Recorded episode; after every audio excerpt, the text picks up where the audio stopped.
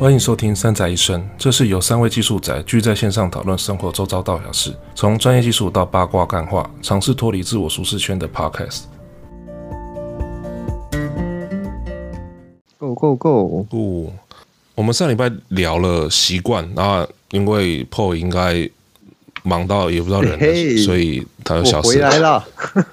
对，要恭喜恭喜恭喜，票升十升十七张，耶！恭喜恭喜。真的是太难得，连续两年都破五百哦，强！真的是跟那个美国大选一样啊，总统大选一样，对，强强强，很紧张这个票。所以要你明年要继续嘛，连三拉三七台。哎，这种话不要随便乱说，尤其是我们在录音。总总召大大，总召大大，我们要连三拉三哦，还拉三嘞？你要安全安全下庄就好。我可以在旁边等收钱就可以了吗？呃。不知道，OK，Anyway，okay，好，所以上礼拜我们在聊习惯。那在聊习惯的时候，其实我在节目的后段有聊，呃，有讲到说，用应该是跟有聊到跟意志力相关的东西啦，应该我忘了，因为我自己讲讲自己忘了。好，Anyway，反正我们这礼拜聊聊意念，好，不是意面哦，是意念。乍听之下，真的很像是意面。意面，我知道盐水意面蛮好吃的，OK。好，尤其是在一个传统市场的那个盐水意面真的好吃。嗯，好了，停。但是不是不是在讲意面啊，是意念。对，那讲的我都饿，真的。好，那意念其实事实上，你可以把它想成它是你的潜意识，就跟你呃你人的那个意识有关系的。好，那你把它解释成就是有意识信念的一种精神状态。我们越讲越玄了，意识状态，意识是精神状态，感觉是一个很不可思议的力量。嗯，像那种意志力，可以那种哎，那种凭空取物的那种感觉。靠，我觉得差不多哎、欸。简单来讲，就是自我、自我、自我洗脑、自我麻醉的那种感觉。哦，我想这我想到一个，曾经有人说，你每天大笑。然后那个笑的习惯会影响你的大脑，自己骗自己跟自己讲的东西。对对对对对对，有点像自我催眠的那种感觉。就我觉得自我催眠是一个不错的的出发点。例如说，我们之前聊说谎这件事情。对。那在诶，我记得我前阵子有分享那个比尔盖茨跟他朋友开的那个 podcast，不是有一集在聊。聊说谎这件事情嘛，嗯，对对，好，那他们其实他们的访问的那个作者其实有提到一件事情是，如果当你我们人会去相信自己所说的谎，嗯，那我们要就是要一直跟自己洗脑说这个是真的，这个是真的，这个是真的，到最后它就真的变真的。好，我觉得这点是蛮有意思的，就是如果如果人真的深深相信某一件事情。即使他不是他那他所信相信的那个事实与现实是真的，与现实是脱离的，嗯哼，但是他还是即使你把现实放在他眼前，他仍然会相信他所相信的东西。嗯，对啊，好，所以他大其实大脑是一个很很神奇，但是又很好操弄的一个对象，同不同意？你说什么？就是大脑是一个很好操弄的对象。哦，这个同意啊，同意啦，我不同意。觉得也没有到那么容易啦，是我觉得可以被操弄，但是有没有到那么容易？我是问问未知。应该说大脑很很容易被欺骗。对，他很容易被欺骗，但他因为他，OK，换我换个方式讲来讲。讲这个论点好了，例如说年底到了，很多诈诈骗集团要冲业绩，所以近期内的诈骗诈骗事件又变多了，对不对？好，那为什么人会相信诈骗集团所讲的一些很荒谬的事情？因为心里心里面想要想要他讲的那些东西啊。一个是他会其实诈骗集团是利用人的。呃，心是一些心预期心理，或者一个是预期心理哈。我们先不要讲说，呃，假就是假装他的某个亲人或朋友被绑架或什么的，那我们就不提。呃，我们常见常听到有些是类似贪小便宜的诈骗行为。对，对啊，对不对？那我们会相信一个明明知道不可能的事情，但是我们还是会去，还是会有人会落入那个陷阱。我觉得那个是还蛮蛮奇怪的现象。所以你说，我说大脑很容易被控制，对。那大脑能不能被控制，是决定于他所操弄的那个对象对于自己大脑能不能有控制的能力。嗯，所以越有自我主见或有意志力的人，他比较不容易被人家操控他大脑的思维嘛。那相对的，好，那我们不管外界，那自己内部我们会，你有没有自己有这方面经验？是说。嗯、呃，在大脑里面自己跟自己讲话，说我是我想要做到什么事情，然后我想要做到什么事情，你有利用过这样子的力量吗？呃，我我我觉得会耶，嗯、呃，但是不会说是利用，而是期盼自己能做到这些事情，所以自己会跟自己说，说这件事情我做得到，这东西我做得出来。嗯，然后等时候到的时候，东西真的有做出来。我不清楚说这是呃催眠自己吗，还是给自己正面正向的力量吗？我不确定，但是会有这样子的行为出现。嗯，就是你会有，你会在大脑里面一直跟自己去讲说，我可以做到什么事情，我可以做到什么事情，然后什么东西是真的嘛，对不对？嗯。所以你不觉得这样子是利用吗？鼓励吧，鼓励自己吧。啥意呢？你觉得？我我觉得，如果如果你是要利讲利用这个想法的话，便是你知道这件事情会发生，我是不太，所以你透过透过这个动作去去让这件事情能够更顺利的发生。就是知道这个理论，但是但是就是不太有感觉，说哎怎样是。去用用到这样，这怎么去使用这样的力量？所以你还没有真真正确实去感受到，是可以去控制这个这个想这个用，是怎样用用法？应该说应该说没有办法主动，就是被动的。其实我感受得到，就是我感受得到，说我可能被别人的语言影响，然后会把那个东西带进来。OK，就像我们上次听到的。那那个直销喊的精神口号吗？其实比较是家那种家族的啦，就是说你家里会一直讲你怎样怎样怎样，然后所以你自己自己的行为模式都会都会 follow 在那个有点脱不出那个小框圈小圈圈那种感觉，听不呃突不出去吗？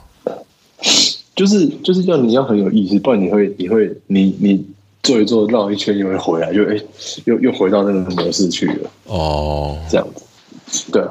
所以你还没有感受到主动的，就是我感，对我感受到被动的，我是感受到，就感觉感觉到被影响，然后自己也就是可以理解说，哦，这其实是被被那个语言影响，但是我自己就是他，他其实不是真的，只是因为讲的人。就是他，就是从小到大整天在你耳边讲了，所以你已经习惯，你就你就把他讲的东西当做真的。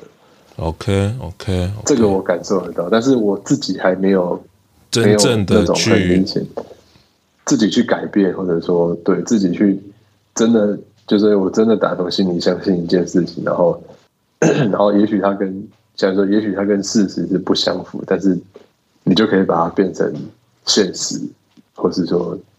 往那个方向推进，这样就我我目前还没有还没有感受到这种主动的部分。我觉得你可以试试看呢、欸，就是好像对，就是可能要从小事情开始练习之类的吧。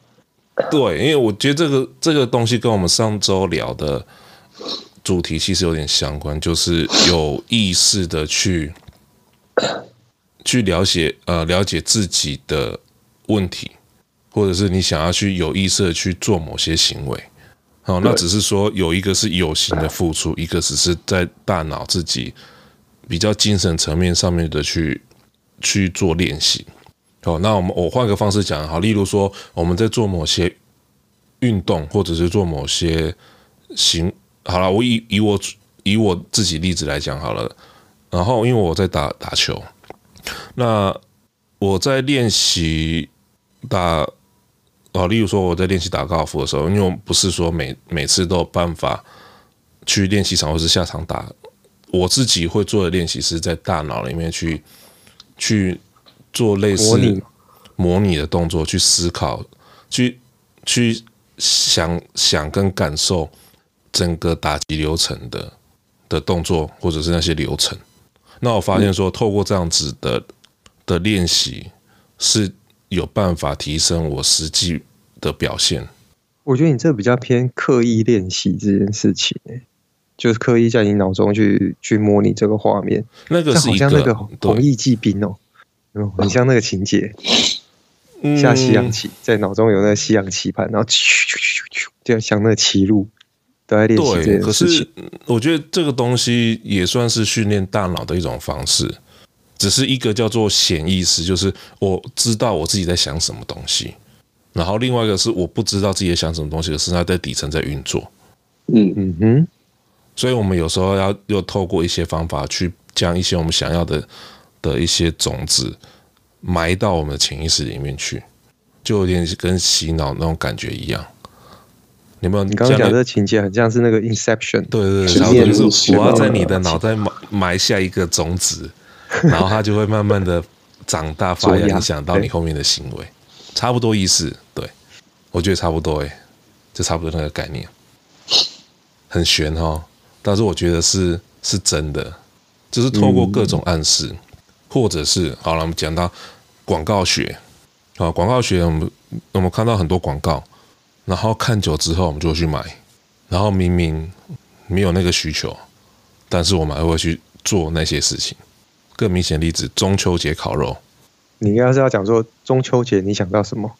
那个是联想，那只是说 我们为什么中秋节要烤肉？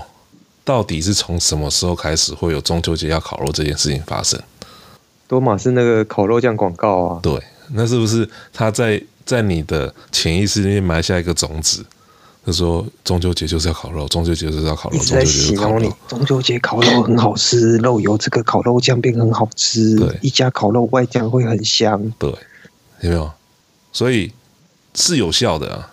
你说人人的潜意识，其实，嗯，我们因为他在比较深层的东西，我没办法真的去感受他到底在做什么事情。那有时候你会莫名其妙说：‘哎，奇怪，为什么会这会这样东西？’你自己都不知道。”你有没有？你有没有类似像这样的经验？有吗？没有。我刚刚想到的一个是，是因为我国小的时候会去练长跑，就是跑很远，嗯、可能像可能半马那种，应该有没有到半马？四十圈操场八公里，没有到半马。把跑小学生跑八公里，然后跑到就是跑你跑长跑会有一个撞墙期，撞墙期。然后那时候你就会用有点像是意志力的方式去跟你讲，跟自己讲说，在跑的时候跟自己讲说，我可以再跑一圈，我可以再跑一圈，我可以再跑一圈，这样重复的去跟自己说，可能从第二十圈开始就一直在做这件事情，然后撞墙之后再讲再讲再讲，那一直到自己真的成功跑完四十圈，就是然后又跟呃我大学毕业之后我会去爬山，山友常常会。跟你讲一句话哦，再过五分钟就到了，再过五分钟就到了。某种程度也是在呃欺骗你的大脑，让你愿意去再往下走下去。是啊，对啊，没有错啊。所以我们在生活中找，嗯，应该说我们在日常生活中常常运用到这样的技巧，让自己去做做到一些事情。对，即使你你没有没有。意识到你一定有做到这件事，在使用这样的方法，但是事实上我们也有在做这件事情。那所以我们回回回来了哈，就是为什么会要讲意念这件事情？原因是因为我想要带带带出一个主题，就是意志力，还有一些所谓的大脑模大大脑模拟事情的能力，有点像是沙在大脑里面去做沙盘演练呐。嗯哼。哦，不论是我们在做任像像破影，你在办活动，我们在办活动的时候，我们是不是常常会在大脑里面去去思考，说到底会有可能会有哪些状况？嗯，那我要怎么解决？我要怎么排除？然后我应该要做什么事情？如果做了这件事情会是一样，会会带出怎样的结果？然后有可能怎样，又有怎样的例外状况发生？其实我们在大脑里面常常会去思考这样的事情，在大脑里面做 try run。对啊，我相信这一点傻咪应该也常在做啊。你说怎样？自我心中的小剧场，例如说我讲了这句话，对方会不会讨厌我？哦，对啊，蛮蛮长的，就是会自己自己会先去有一些预设，可是你会发现说，这样预设其实有时候会被这样子预设干扰，就是对，阻或阻碍你会去做一些事情。对啊，就其实不需要想这么多。有时候对，有时候真的是不需要想那么多。有时候我们所预设。预先演练的那些情况，事实上是根本不存在的。可是我们很坚决相信，那个就是会发生的事情。对，所以你看，你的意志，你的大脑产生的意识，哦，不管它是哪种层面的，哦，不管是你看得到或看不到的，都深深影响到你的决定嘛。那我们怎么？那我变成问题是，我们的课题会是怎么？时候要做这样子的事情，或什么时候不要做这样事情，或是即使是我们不能控制的，那我怎么去区分说我们不要相信那个东西？有什么想法吗？做一个不要思考的人。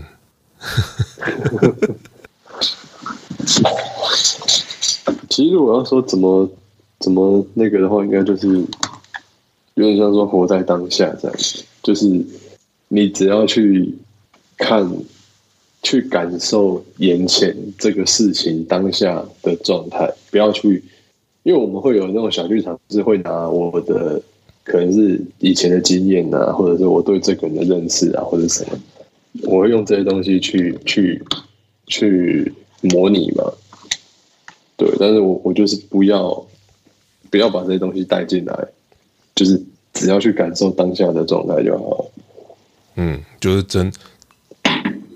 这应该说，在思考的时候，或者是在做推演的时候，就是不要把一些你未知的因素，把它当做是已知的因素来参来做考虑。对啊，或者说就是就是就是，反正就直接不要不要把这些东西带进来。我觉得有时候还是要带进去的。但是就是不要把未知变成是已知的。哦，是啊。因为我们如，因为我现在有的经验是，如果我们把我把未知的因素当做是已知的因素，常常会误判。嗯，不是常常，基基本上都一定会误判的。对，所以未知的未知的变数就让它变成是一样，是维持在未知，这样出来的的结结论会比较趋近于现实、真实，或者是那个状况会比较跟。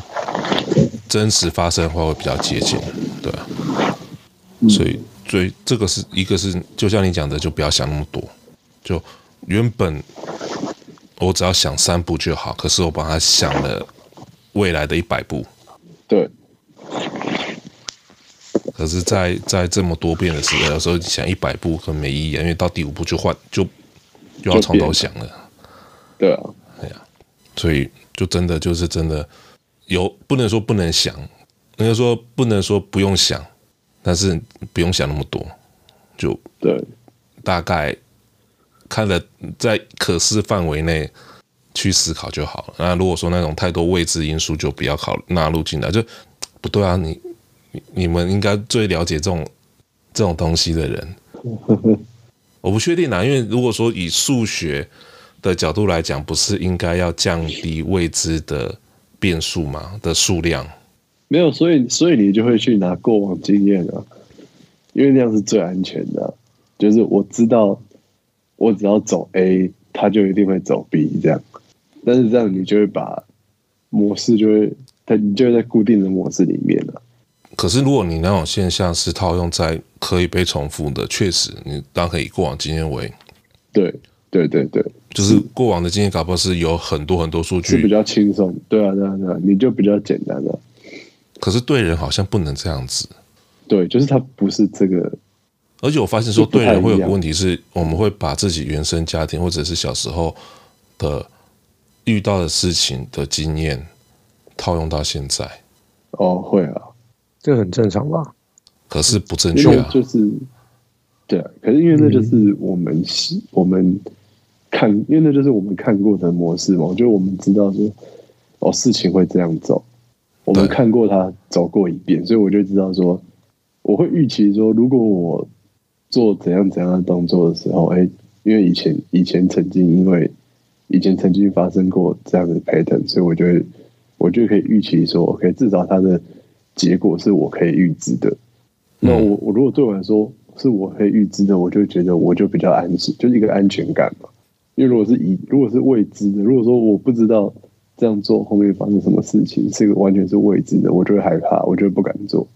就算我理智知道说哦这样做可能会比较好，可是因为我没看过，所以除非我看过别人做过，或者是对有更明确的那个证据证明说这样做它的 consequence 会会比较接近我的理想，不然的话。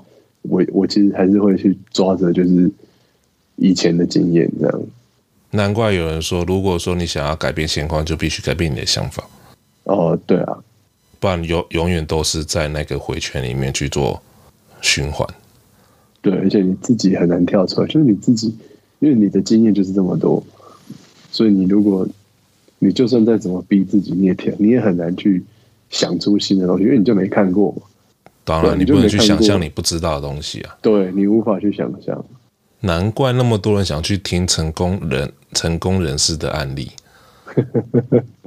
是的，我比较想要听失败人的案例。为什么？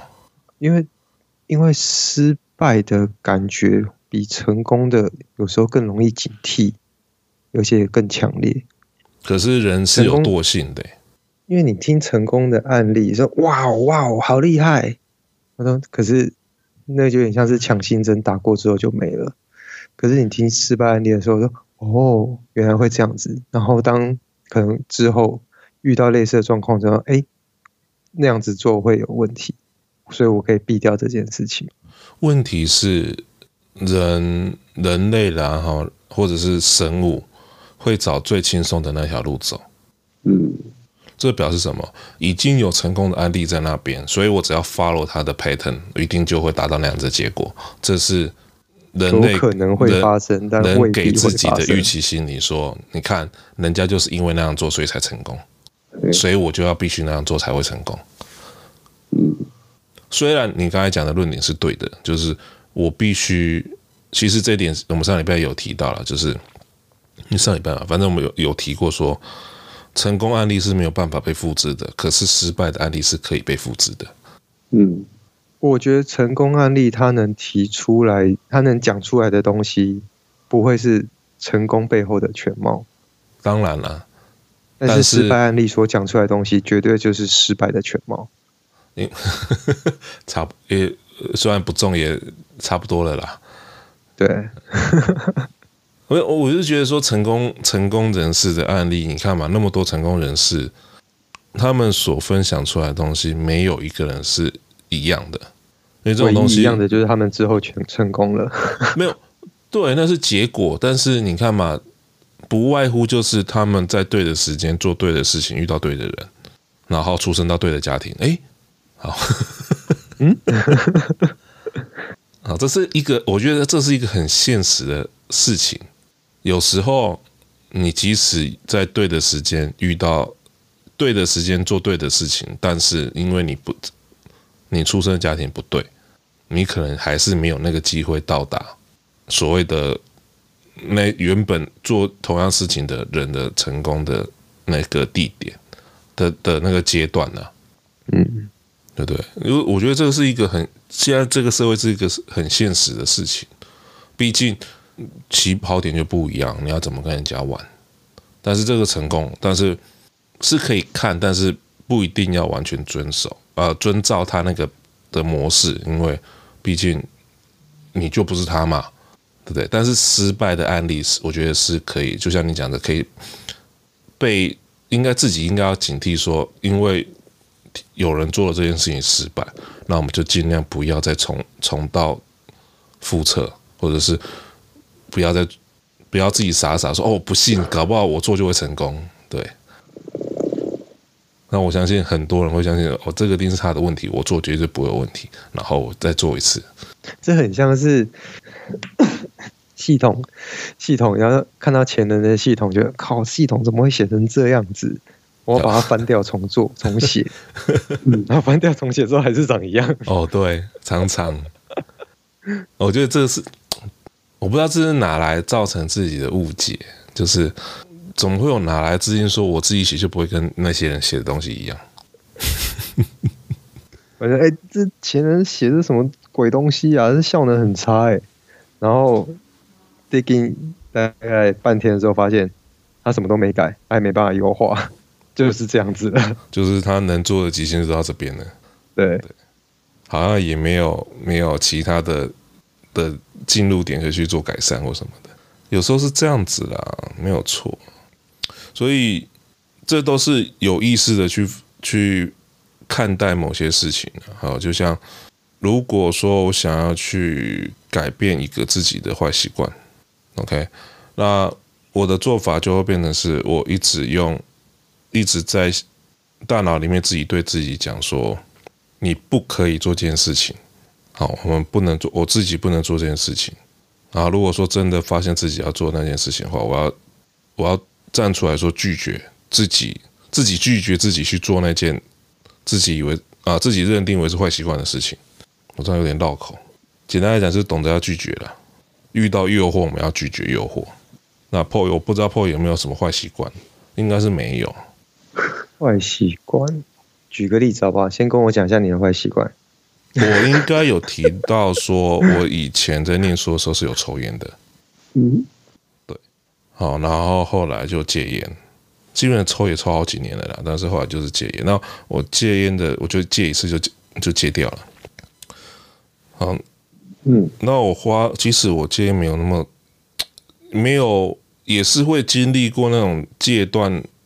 那个什么，会有那种想抽烟的那个瘾啊，嗯，但是这时候你你要拿再把烟拿起来抽，其实很简单的，但问题是就必须要自己跟自己讲说不行。我觉得那个环境有差，我我我记得我呃国中的时候，我的补习班老师曾经跟我讲过一件事情，呃那时候补习班导师会要求我们一进到补习班的门口的时候，要跟老师问好，就是老师好，要说这句话。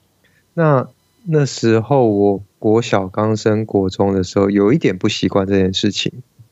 那我那时候我们导师是跟我们说，其实你讲久了，你慢慢的，你只要进入到这个空间，你自然而然就会做这件事情。那同样的，抽烟这件事情也是，当你。常常去可能会抽烟的场所，或者是跟你平常之前抽烟的朋友在一起的时候，这件事情就很难被避免掉。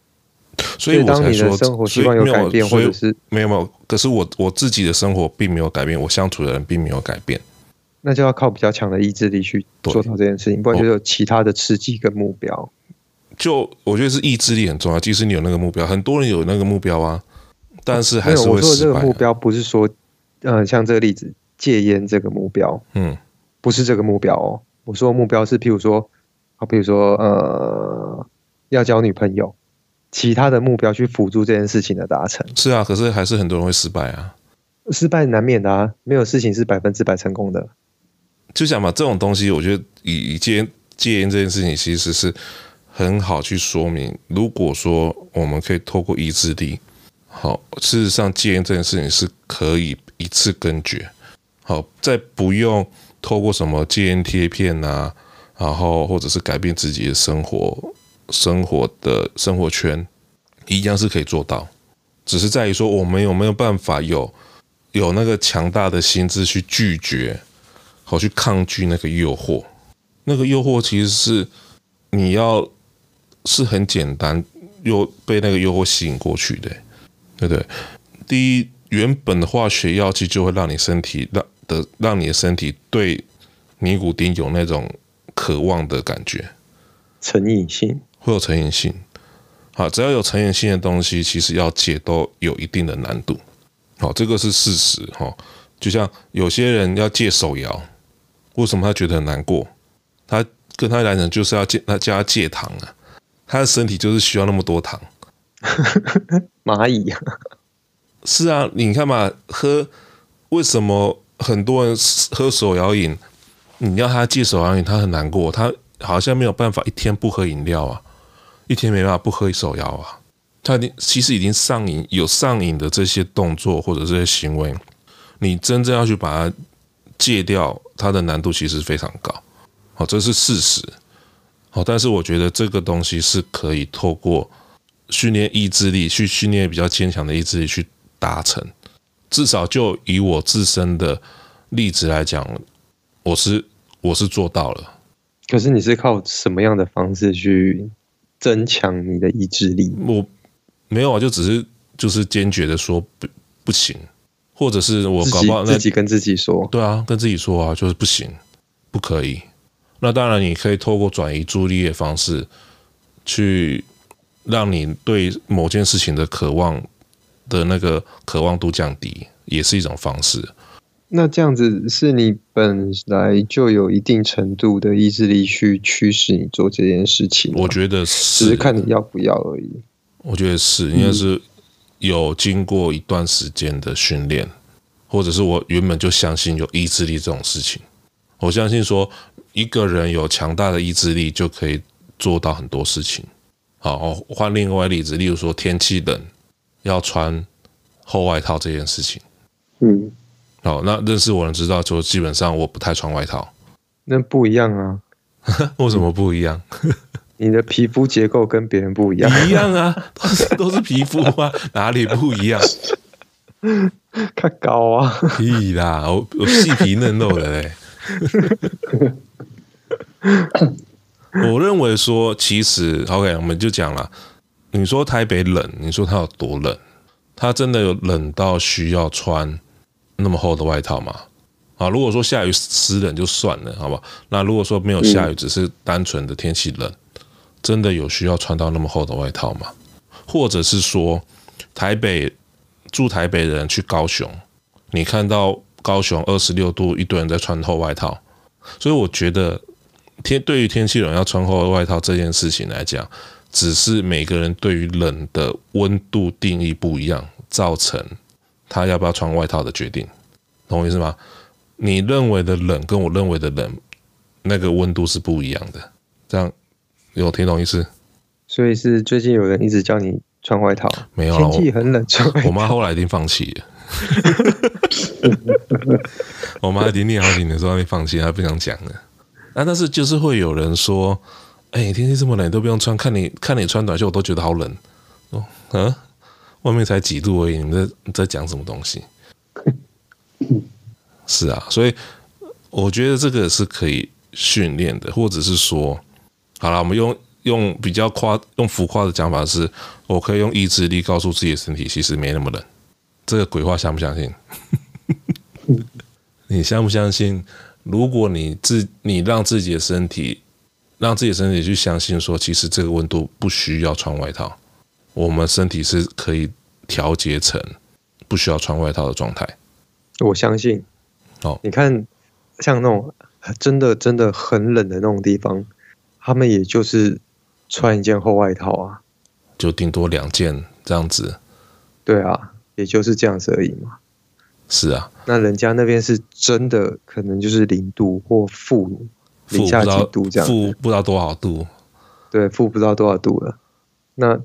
同样的情况下，呃，应该说，呃，同样的一个人，你放在那个环境，跟放在，比如说放在现在这里，可能二十几度，已经算冬天了，为什么还需要穿这么厚重的外套？人的那个体能、那个机制，应该是可以去适应这件事情。是啊，如果如果我们以前生物学的东西没有骗我们的话。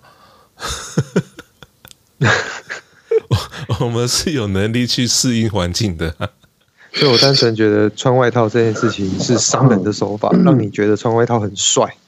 我是不知道穿外套，我是不知道为什么会，这样 歪到这边来可以吗？可以，可以，可以。哎、欸，你既然都歪到这边来，你有知道说，其实高雄的皮卖很多大衣？高雄穿大衣干嘛啦？高雄很、欸、高雄卖很多大衣，为什么？很神奇吧？是未雨绸缪吗？有一天高雄会很高雄穿大衣的温度是二十七度。嗯，他们只要到二十七度，他们就觉得很冷，他们就要穿厚外套啊，因为他们平常都是三五三四十度。对，他们他们的凉爽是三。三四十度是这个概念吗？是啊，就是就是那个那个温度感是是相对的，所以他们的冬天是二十七八度，就如果冷一点的话是二十五度。可是对我来说只是风大凉爽这样子而已。嗯，哦，很神奇哦。所以每个地区住的地区的人对于冬天温感的的定义都不一样。那你只是因为哦别人有穿大衣，我要穿过大衣，我才不会看起来很奇怪。就跟你说是商人的阴谋啊！好，那你可以不要穿啊。那你觉得帅？你可以不要穿，穿起来帅。对啊，所以我觉得那个是可以训练的啦。就是我不觉得啊，除了前前几年台湾真的有一次冷到很夸张，还就是霸王流，对，就霸王流那次温度，就是全省温度，全台的温度其实都降到十度，差不多十度以下。嗯啊，那个真的。对于台湾人来说，那个就真的冷了。那次我还是第一次看到阳明山上面，远远的看阳明山，然后是有加下雪的，是有雪的那个痕迹的。我说哇塞，对啊，可我觉得那次真的冷，那连我那一次我都有穿到薄外套了。对，不然你看一堆外套，事实上我也没什么在穿。然后我会穿在上面，穿在身上，就是原因是我不想拿在手上，这大概是唯一的理由而已啊。就跟我跟一个朋友去爬山，然后他大概爬没不到三十分钟，就把他身上所有的水喝光了。他说：“因为我不想背，我不想背水爬山，所以我把先把它喝光。”好，很好，非常好。对，反正我你如果看到我穿外套，基本上就是我会带着，但是。因为我懒得拿到手上，所以我就穿穿在身上，no，所以这个是我一穿外套的理由。好，所以我觉得意志力，意志力可以帮我们适帮训，让我们自己去适应一些环境。好，我们可以透过意志力的方式去调整自己的身的身体的状况。例如说，你的肚子如果说很饿，或者是你突然觉得想要吃东西，我们是不是可以忍忍耐？那为什么我们可以忍耐？为什么小朋友没办法忍耐？我觉得这个东西其实都跟自我，就是跟所有就就跟意志力，就我觉得都都有关系啦，对吧？哦，这是这是意志力。另外一个我想要提的东西，就是在大脑里面去模拟、去思呃、去啊，那怎么讲？去模拟一些画面，这样怎么形容？模拟情境吗？模拟情境是一种。好了，我们用比较我们工作上面的东西，你有没有办法在大脑里面去跑 debug 模式？就是看着满满的城市嘛，然后在脑中做 compile。对，Sure，当然。可是我遇到很多人没有这个能力耶，你有遇过吗？就是他没有办法在大脑里面去思考他的城市会怎么跑。啥没有遇过吗？上面又消失了，那可能是那个人的电脑比较好，他可以很快就可以跑完。像我们电脑比较差的吼，跑一次跑一次很久都不敢，不太敢按哦。对，就不想按。我可以这样解释吗？好啦，可以啦。就是我如果大脑没办法，我们就花用用钱解决问题，就不是问题了。对啦，对啊。嗯。我觉得这个能力其实可以训练的。当然啊，这这一定是可以被训练出来的啊。对啊，因为你只要有这个能力有训练起来的话，这时候我们就可以做到晚上睡觉一样可以继续写程式的状态。你可以边边睡觉前在想扣，就是你我们不是 OK？有一种状态就是我们在睡觉前有一段有一段程式码写不出来。那可是通常你睡觉起来的时候，你就写出来了。就可能他那段程式码需要 compile 的时间比较长，所以你边睡觉边 compile，丢到背景去执行嘛。我们在做一件非同步的行为。有没有？我们常常遇到这种现象、啊。为什么会这样讨论事情呢、啊？什么东西？不是吗？怎么？我们突然不是说想不出来，我要去睡觉了。哦，睡觉哦，我想好了。对啊，哎，我想到了，我想到，我想到，我刚才我睡觉前卡到问题，我解掉了。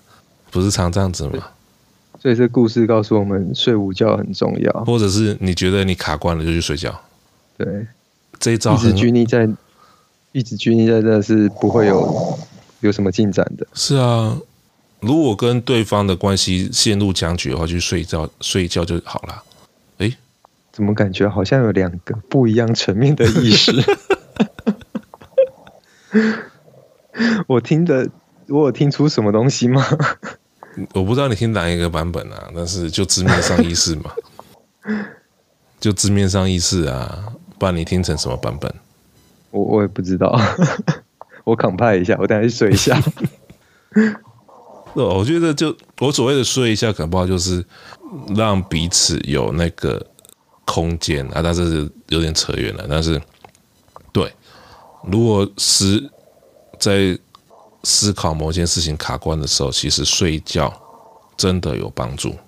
嗯，哦，我想到一个例子的。嗯，关于关于那个意志力这件事情。好，哦，我想到两个例子哦，突然想到好多例子哦。然后我突然想到 三个例子。我突然好想吃栗子。栗子，哎，现在有现在有那个吗？好像有，我今天去超市的时候有看到。呃，我记得我当兵的时候。那时候教官在教摔跤，因为我是当宪兵，所以会要教、嗯、要学摔跤。那摔跤我们在学摔跤第一堂课就在讲说护身导法这件事情。吗？嗯？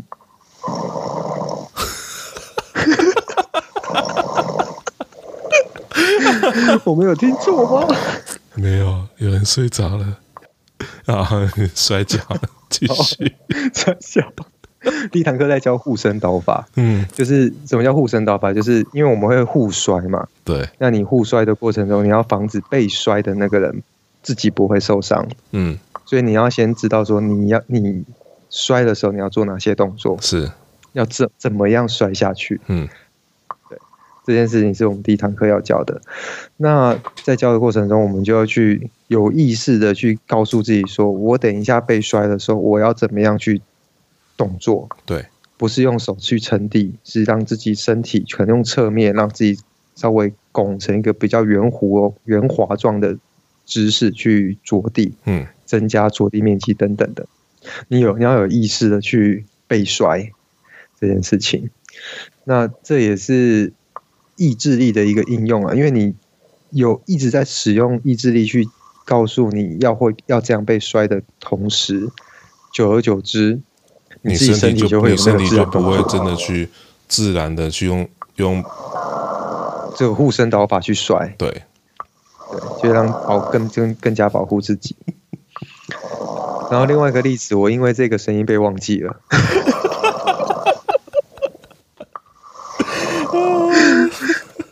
好扯啊。让我们欣赏、欣赏、聆听一下这优美的音乐。他到底是怎么做到的？啊，太酷了！哦，这太厉害了！到底是在哪个位置睡着的？就等于说，平常要多练习意志力哦，这样录 podcast 的时候才不会突然 pass out。哎、欸，对啊，你说到这个东西，有时候人在真的需要透过意志力去撑过、撑过比较累的那个阶段，让自己让自己保持亢奋。嗯，就像当兵站哨的时候一样嘛。啊，站哨就让他睡了，站哨没有，哎，没有了。哎呦站哨、站夜哨的时候，你真的要靠意志力起床啊，不然多痛苦啊！这是靠意志力撑的。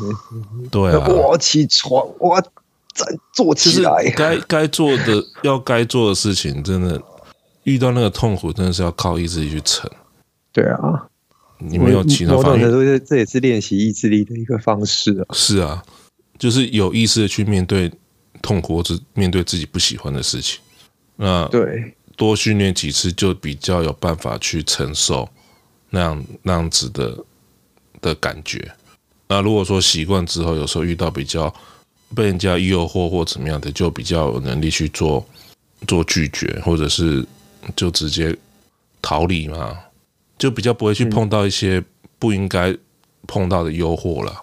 所以不是有人常说，哎，你只要有玩过，基本上你也不太会去做出一些很奇怪的事情，像什么晕船啊或什么的，不是有这种说法吗？晕船，对啊，就你可能没有，简单来讲，没有看过大风大浪的人，然后常常会因为一些花花世界而迷失了自己。哦。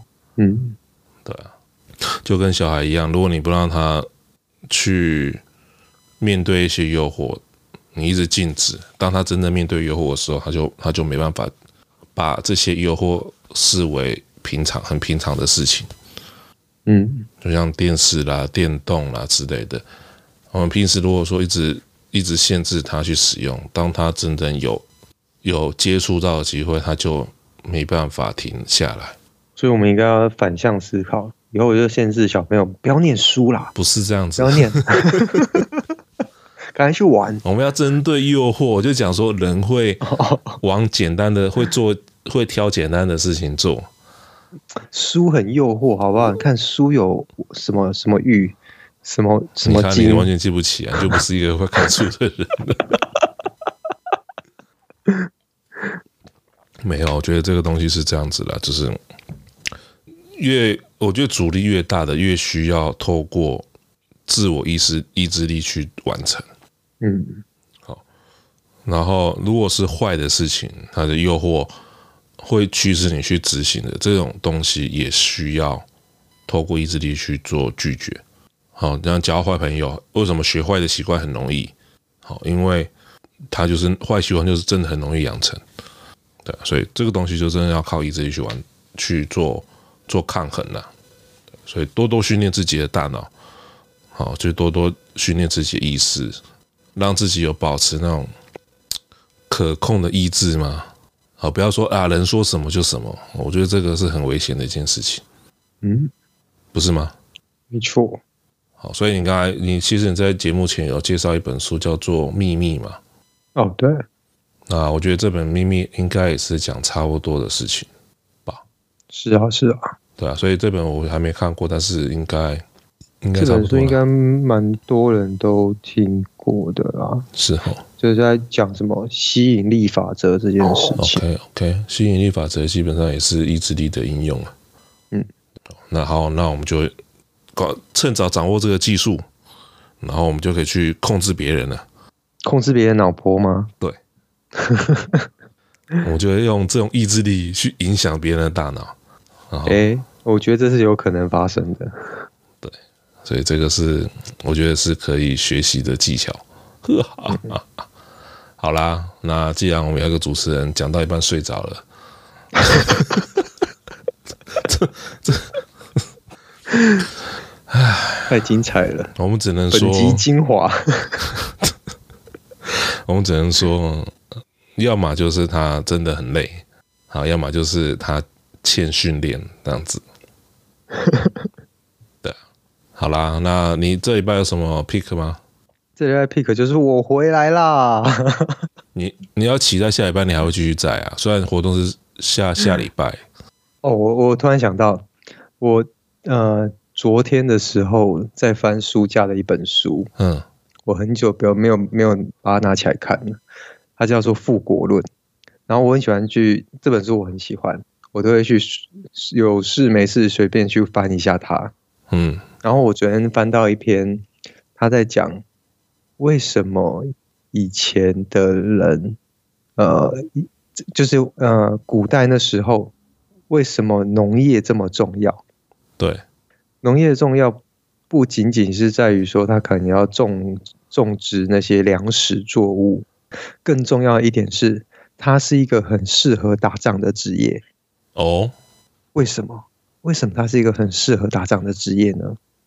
你看哦，呃，工业时期的所有职业，他只要一发生打仗，那一个人被抓去当兵之后，他就没有生产力了。是，但是农夫不是，农夫被抓去打仗，农夫还是有生产力哦。为什么？因为他的农田，大自然正在帮他耕作。这么厉害，小精灵就对了。就是因为你农田，呃，种植下去之后，它是需要时间的啊。嗯。那个时间就是大自然，大大自然在帮你耕种这件事情。可是那时候的农夫可以去做其他事情。他不用去顾他，顾他他他的那个农作物吗？呃，需要，但是呃，可能就是顾不好嘛，对不对？嗯。那至少他还是有一部分的收成。OK，只是没有那么好就对了。对对对。原来。所以农夫是很适合那时候那个时代的职业。嗯哼，我说哇，嗯，蛮有意思的，这还蛮有意思的。你这样讲说，有、嗯、如果说有一本书，我会定期拿起来翻的，大概就是第三 pattern 吧。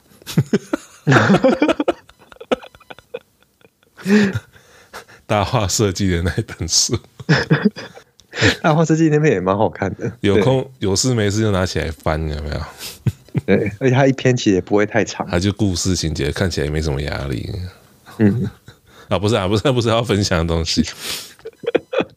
然后这一拜其实我在在粉专有分享一篇，就是呃，他讲孩子园的吃饭文化。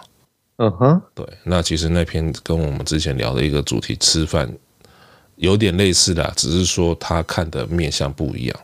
哦，他也通常也是可以从吃饭上面去了解一个人到底是怎样的一个人。好，那其实。比我觉得这个是比较老、比较老一派，通常都会这样做，他们都有这这方面的技能。OK，而且他们很喜欢吃合菜。OK，但是不管了，不重点，重点是我发现说现在很多年轻人的餐桌礼仪并不是那么好。嗯哼，对，然后我是觉得说，即使吃饭不懂得怎么去阅读人，但至少也让自己的餐桌礼仪或吃饭的习惯好一点。毕竟上餐桌就代表自己的家教嘛，对啊，对，所以我觉得这个东西是现在的小朋友、年轻人没有被重视的一环。哦，你知道我小时候还曾经有一段时间一直被我爸抓去吃牛排，原因是因为他要教我怎么样用刀叉，OK，跟 table manner，嗯，对啊，然后那段时间就哦。本来想说吃牛排应该很爽，没有啊，不好，而是一直被念。吃吃西餐或越正式的西餐，规矩一堆。对，什么从外往内啊，然后什么什么汤匙、什么刀叉是什么时候用啊？然后那个餐那个餐巾要怎么样摆啊？没有一堆啊，那礼仪有够多的多。啊，但是但不管怎样，我觉得。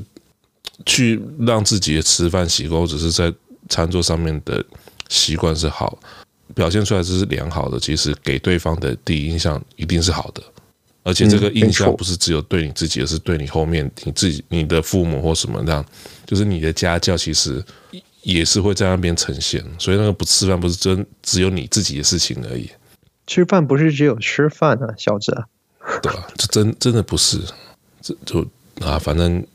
就共勉之啦，哎呀，好，那我们要放那位睡觉去睡觉了。好了，那就这边了，就到这边了，拜了，拜拜。